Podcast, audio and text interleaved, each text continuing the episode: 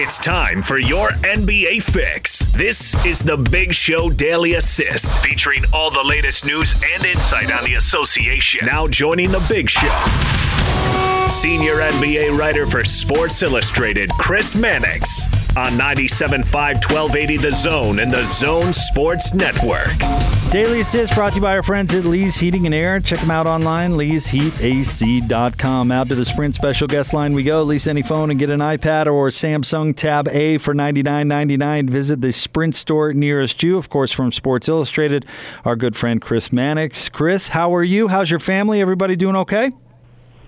Everybody's fine. Just, uh, I'm sure, going a little stir crazy at this moment, but, you know, it's the way it goes.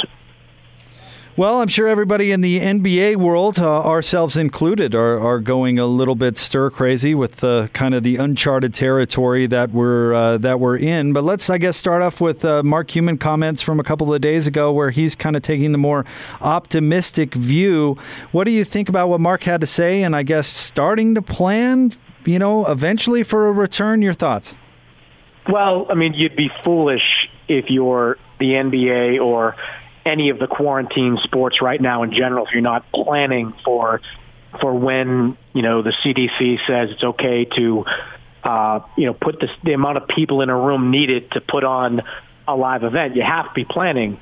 Uh, but I, I don't know if there's any reason to be optimistic or pessimistic at this point. You just have to kind of kind of watch and, and see what happens. I mean, you know, we we I've been watching some of these daily presidential press briefings and you know, you have a president who doesn't know anything about the medical community, but he's saying, let's open up, and then doctors saying, no, it's too soon to tell. So I just think you have to kind of kind of wait and see. I've always said that, you know, if they can get the CDC to approve uh, having a hundred or less people in a room, you'll see the NBA come back because that's kind of the number where if you include, you know, the people you put in the truck and uh, you know the people in each in each venue.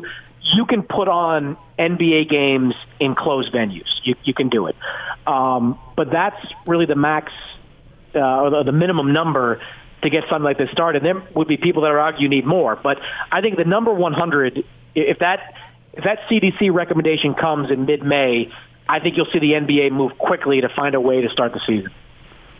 So, Chris, you've come to uh, carry great credibility with our listeners. They're familiar with you for coming on the show for so long now. They believe what you say. Uh, and I know you're not a sociologist, but what effect would that restart of the season have on, on the American sporting public? Oh, I think it would have a a strong effect. Uh, I think we're seeing in just a short period of time how you know influential and important sports are in people's lives. I mean, people, um, you know, obviously they want to get out, get back to work, and go about their normal lives, but you know they miss you know sports, and they certainly miss this time of year when you have you know the NBA playoffs, which would be starting in just a couple of weeks. You have the NHL playoffs, which would be right around the corner. Uh, golf tournaments, horse racing. I mean, all these events that have been postponed or canceled. Boxing, certainly something I'm dealing with at the moment um, you know, it's it's it's vital. So it, it it's going to be. Look, I, I would say to people, the one thing you you know can conceivably kind of look forward to is maybe if things go well, the greatest second half of the year in the history of sports, where you have you know every day, every weekend with something significant jammed into it. Whether it's the Kentucky Derby followed by the Masters, followed by you know a tennis tournament, followed by NBA playoffs and the World Series. I mean it could be a pretty cool finish to 2020 if you know we could all kind of get together and and help to to make sure that this the, the world restarts in a timely manner. Unfortunately for Rudy Gobert, Chris, he was the first, you know, prominent athlete to be diagnosed, and it kind of brought everything to a screeching halt.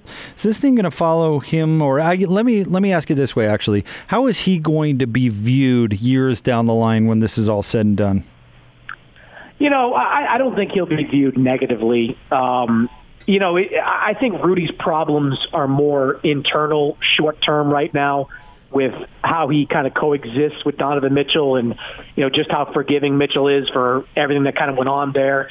I think in the grand scheme of things, in a way, you know, Gobert is is being given credit, you know, for you know being the guy that you know helped the NBA stop, which in turn helped sports stop, which maybe slowed the progress of this virus just a little bit. Now, that may be he may be getting too much credit in some areas, and he may be getting too much blame in some areas. But I don't look at this as being the kind of thing that will you know dog Rudy Gobert around for the rest of his career. He didn't, you know, hit a teammate or choke a coach or do anything like that that we've seen uh, sort of define some players in the past. I mean, I think it's just something that that he gets over, and, and I think most people realize by now. While while Rudy was the first diagnosed, he probably wasn't the first to have it. I mean, the, you look at the number of players that have been diagnosed to this point.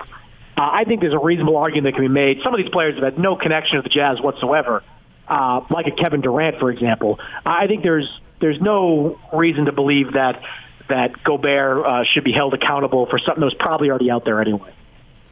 So, Chris, if the season restarts, uh, whoever ends up being the champion, uh, if it, if, however it's crowned, uh, whatever format, whether it's you know best of five series, best of three series, whatever. Uh, will there be an asterisk uh, connected to this whole thing, or will that not really be a factor? No, I don't think there'll be an asterisk. I mean, they'll be remembered to a degree if you if you go back and kind of look at it. But does anybody look at the '99 2000 season as you know the Spurs having an asterisk next to it? Uh, the lockout shortened season of 2011 does that uh, winner deserve an asterisk? I mean, no, nah, not really. I mean, there have been seasons impacted by different things before, mostly work stoppages. But uh, if it picks up, but even if they shorten those first round series, I think that's I do think that's the most likely scenario in in a lot of this. You see the first round series shortened to a best of five to try to expedite them uh, a little bit more. Uh, but even if that's the case, there won't be any asterisk attached to it. It's just it, these things unfortunately happen, and I, hopefully we don't see pandemics like this happen again. But um, if we don't think those 99 2000 teams, the 2011 team, or any of the teams other than that had asterisks, we shouldn't think this season should have as well. If we don't see any more regular season games, Chris, who's your MVP? You know, I thought LeBron was trying to make it interesting, but you know, Giannis has some ridiculous numbers. I mean, he he has he's having pretty he's having the type of season statistically that we haven't seen from Shaq's MVP season in 2000 with the 30 points and the 13 rebounds. He's arguably the best defensive player in the game right now with his versatility. I mean, he's he's the whole package, and, the, and you have to look at the fact that the Bucks still have the best record right now uh, in the NBA. So, I mean, look, there should be a separate award for LeBron having the best age 35 season that we've ever seen, and it, it would be devastating, I think, for LeBron to, as much as anybody, to miss out on the end of the season because he was playing great, his team was playing great and you just don't know at 35, be 36 next year. You know just how uh, you know how many years like this he has left. So I mean, it's got to be really, really a body blow for LeBron if the season can't get restarted. But um, I, I don't, I don't think that takes away from what Giannis did. He is, uh, I think, by far and away the MVP. I don't figure you as a betting man, Chris, but if you did have to uh, put uh, a few skittles down on the results of the postseason, which team do you think would be best suited to win it all? I think you have to at this point put your money on the Lakers. Um, it, it, look, the way they're playing at the stoppage was great. Beating the Clippers, beating Milwaukee. It's you know, look, I, I did this a lot in the Eastern Conference, but betting against LeBron is just foolish in the playoffs. I mean, it just is. He just has a way of pulling out you know series against conference foes, and as dominant as the Bucks have been, and I think they would be in an Eastern Conference playoffs you know, asking a team like Milwaukee with very few players with real finals experience to step into that situation against the Lakers, against LeBron, and win a series like that, you know, that'd be hard to do. So I think this, I would have favored the Lakers. I mean, the, the Western Conference playoffs would be a gauntlet. I mean, there are a lot of teams out there that give you trouble beginning in that first round. Uh, but uh, I, I just think that there's too much firepower in LA and, and too much star power with LeBron to, to bet against anybody else. Chris Mannix of Sports Illustrated with us in 97.5 and 1280 The Zone. Chris, this isn't a question, but really more get your thoughts on an observation. Isn't it interesting that if, let's say, we get we get through this situation and are able to have playoffs, and that's that's where we pick up with the NBA, just go right into the playoffs. Isn't it ironic that uh, that load management at that point will have meant nothing? Yeah. Well, I mean, I'll, I'll say this: I, I bet if they do a back-to-back, Kawhi would still sit it out in the second end of a back-to-back. Um, I, I wouldn't be surprised to see that at all. I mean, it is. Look, there's a lot of interesting things to to playing into the summertime. I mean, it, it, not not just the fact that you'd come back with players. I mean, players coming back after this hiatus will probably be in the worst shape they've been in their entire sporting lives because, for the most part, you know, these guys are doing home workouts. They're doing the same, you know, fitness 360s or whatever it is that you and I are doing, you know, in, in our homes. Like most of these guys don't have home gyms. And I've talked to some, some private trainers who are, you know, looking forward to the, the opportunity to get out there and work individually with their clients. But right now, no gyms are open. There's no place for them to go for the most part with these guys. So I think it'll be interesting if the league says we can play beginning like July 1st, you know, they've got to have some kind of training camp here. Like they've got to give them at least two weeks, maybe longer. I know Jared Dudley said recently they needed a month to get back into shape because it could be dangerous. I mean, that's if you come back too fast to a playoff-like atmosphere. I mean, that's how injuries happen. Like you know, bad injuries, Achilles tears, ACL tears.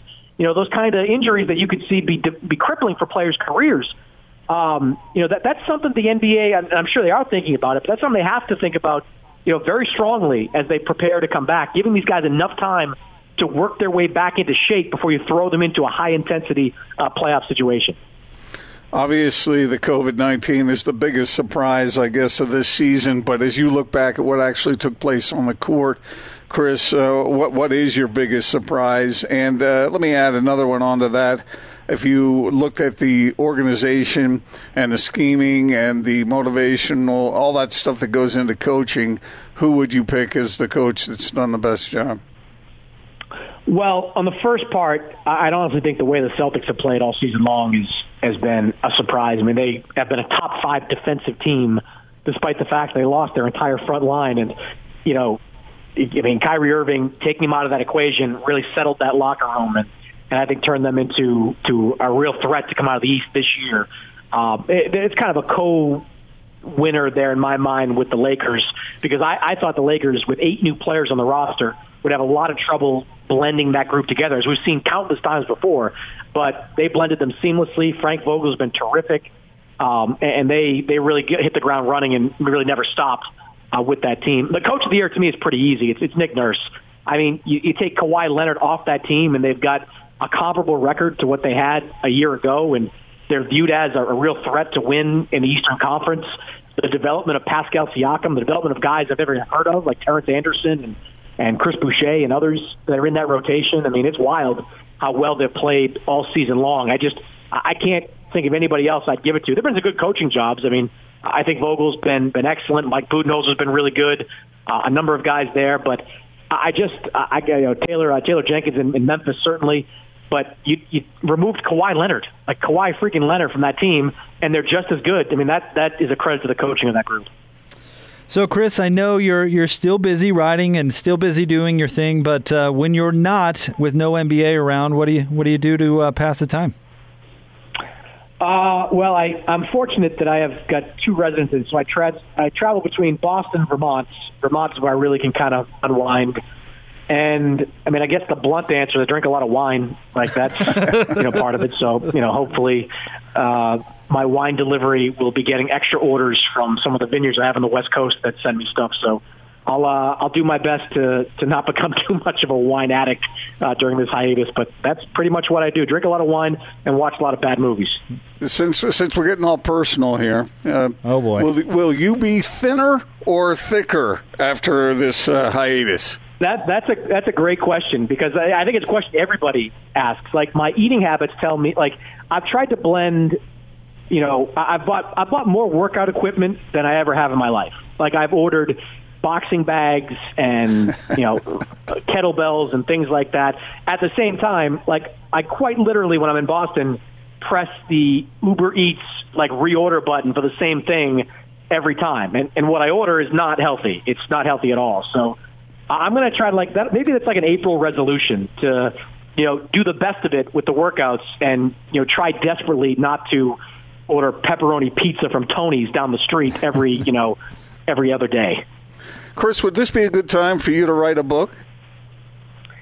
Yeah, God bless the people that have written books, but I've tried a couple of times, and it's mostly books that I've I've had somebody ask me to ghostwrite for them, and it's just hard, man. It's hard, you know. And and fortunately, like you know, eh, eh, with the writing stuff, I'm still doing a lot. Like I'm writing tomorrow about you know kind of the merits of playing summer basketball and how if the NBA should consider changing that schedule full time, and you know working with the zone, they kind of have me doing a daily show you know, via Skype with my broadcast partner Sergio Mora. So I've been kept reasonably busy on this end. I would, I guess the long way of saying I would love to write a book, but man, people that have written books out there, and I know some great, great book writers, novelists. Mark Kriegel's one of my favorite writers over ESPN. He's done it a couple of times. Uh, it, it's just hard. It, it's so time consuming that that I just can't see myself doing it. Yeah, Gordon just asked you that, Chris, because he's thinking of penning a romantic thriller and just wants to know oh, yeah. if you have any Yeah, that's advice. what it's going to be, hey, Chris. Yeah. Hey, those mm-hmm. those those those dime store, you know, those uh, tabloid books, the Stop and Shop uh, books. There, they sell well, man. Danielle Steel, she's made a fortune off that in her career. I once took a college class that was based on Danielle Steel novels. I remember that off the top of my head now, but that was a great class. Are you are you a romantic at heart? No, not at all. But it was like a class. Like I, I grew up reading John Grisham books, and I loved them. And I, I was like, all right, this seems like a, a book of you know, a class of easy books. And I kept reading these ridiculous Danielle Steel novels. Shout out to Boston College for offering that uh, during my junior year. I mean, I, I, I could not have asked for a better class at that point. See now, Chris, I could say you probably took that for the same reason I took ballroom dance, and that's to obviously meet you know eligible women. I don't even know why I was taking it. I think I was looking for a gimme, and, and that seemed like a gimme because I like reading those books. But I, yeah, I probably should have taken ballroom dancing. I, I'm more of like if you ever see the movie Hitch, I'm like Will Smith in Hitch, where I just move side to side and don't get too uh, don't get too active in the dance floor. well, Chris, thank you so much as always for jumping on with us, man. We look forward to catching you up up with you next week. You got it, guys. Thanks, Chris our friend Chris Mannix from Sports Illustrated, uh, obviously one of the terrific NBA writers out there, covers boxing as well, and always a highlight of our week right here on The Big Show. You know, it brings up a great point. What was the most ridiculous class you ever took in college? All of them. Was it ballroom dance for you? It was Is probably it? ballroom dance for me, but I gotta I gotta tell you, I really enjoyed the class though. It was awesome. I, I enjoyed it way more than I thought I would. I could see uh, Austin. Couldn't you see uh, Jake out there uh, soft shoeing around? Absolutely, Jake. I think would be a great ballroom dancer. Yeah, I could see you in the full tux, you know, with the tails flying. Gene Astaire or uh, Fred Astaire, Gene right. Kelly, Jake Scott. Exactly. That's how it goes. Yeah. I can mambo. You know, I can now could mambo. You rumba? I don't know if we learned the rumba. I don't think we did. I don't know. we learned the, the, the cha cha, the waltz, the mambo. I mean, I like chicks better than uh, guys, but I got to say, Fred Astaire had it going on, and so did Gene Kelly. I have no idea what I was talking about there, but uh, uh, yeah, I. Oh, and did you meet anybody when you were out there ballroom dancing? I got to say, I did not come away from that class uh, with a, with a girlfriend, but I tried. I did my best. What about you? What's the most ridiculous class you took? Hmm. You know, I never took a single math class in college. Not a single math class. Well, that didn't answer the question. How did I do that? I took a stats class. Um, stats is math. You know that, right? Yeah, but it's not. It's not like trigonometry or calculus. But you know, by definition, math. A statistics class is a mathematics class. Correct. Well, by the time I took that, I may have gotten a little help along the way. But uh, are you saying you cheated? No, I didn't cheat. I would never cheat. You know how I feel about cheaters. Well, wait, wait a minute. What was that? Well, with a little help along the way. What, what, what were you referring to there? Uh, I, I had a friend that uh, that gave you under- their no, no, paper, no. Helped know. me understand the concepts of what I was dealing with. Hmm. That's what. Meaning Most ridiculous. I'm going to have to think about that because there had no, there had to be some classes that uh, that uh, did, Austin. Did you take a bowling class or something? Uh, I did, in fact. Yes. That's fairly ridiculous, isn't it? I don't know. I, I aced it, so that helped. Are you, are you, now, what's your, what was your average? Uh, 160 something. It wasn't that Oh, great, really? yeah. Well, what you, that's pretty good. That is good. And well, that's when in college I used to go bowling once a week, but it was that that's what me and my friends did. So I was good then. I'm not now. Cosmic, you, like, cosmic have your- bowling? Cosmic Did you have bowling. Cosmic bowling. Cosmic Did you have your own ball with your monogram on there? I had my own the- ball that I picked up from the DI. Yeah, and it had a, a it came in a nice bag and it said Mary on the ball. That was my ball. How come when you ask us these questions, by the way, Gordon, we turn them around and ask you and you just duck them every single time? Yeah, when you were cheating in your stats class, uh, did you ever go not- bowling? I never cheated. I just don't understand. We say, "Hey, Gordon, what's the Just most like the Easter ridiculous egg hunt. class you've ever taken?" And oh, I never took a math class. That doesn't answer the question. I, I, I, I had to have mixed in some stupid class somewhere. I, I had a public speaking class that was that was fairly, uh, uh, let's just say, it wasn't overly challenging because all you had to do is get up in front of the class and talk. but yet directly related to what you do for a living. That is So true. that would not be ridiculous. That the- that is true. That was my favorite class I ever took. really? Oh yeah, fun stuff. UVU did a great job down there. Oh, public speaking class. Completely ridiculous. I have no idea No, why I I took now it. have no, I no use for this. Never used the skill again in my life. Oh man. That and creative writing. Yeah, what, done what without was I doing there? that old news reporting class I took, ridiculous. I still remember as uh, before I had decided what to major in, I took a uh, a news writing class. I guess uh, it was like a beginning journalism class, and uh, every week the professor would have each of the students bring in a uh, a, a, a a bit of news that we thought was uh, somehow significant. And after after the class, he came up to me and said, "Have you thought about uh, studying journalism?" And I said, "A little bit, not really." And he said, "You've got an eye for it." I'll never forget that guy. I'll never forget that guy saying that to me. I can't remember what I did yesterday. I can't remember what I did last week, but I remember him coming up to me and saying, "Son, maybe you ought to look into this." They call you So son? don't give me don't give me any more crap about my not sports report, all right? Because that is uh, an, an uh, sort of an indication of my eye for that which is extraordinary. I got news for you. I'm gonna still give you crap. yeah, I am too. But but the whole thing is, is you? Uh, I'm. You're lucky that you went through that in a moment and not me, because my initial thought would be, "Don't call me son, you condescending jerk. Who are you, Knute Rockne? You're not my dad, son. Get up out of here, sir." I don't remember whether he actually called me son, but he was an older gentleman who had been around the block a few times, and I thought he was a wise, uh, a wise man. And he, he had a sort of a hard edge to him too, that was uh, kind of a grizzled journalistic ves- veteran kind of vibe. And uh, I What was his name? him. Gordon last- Monson. His last his last name was Fairbanks.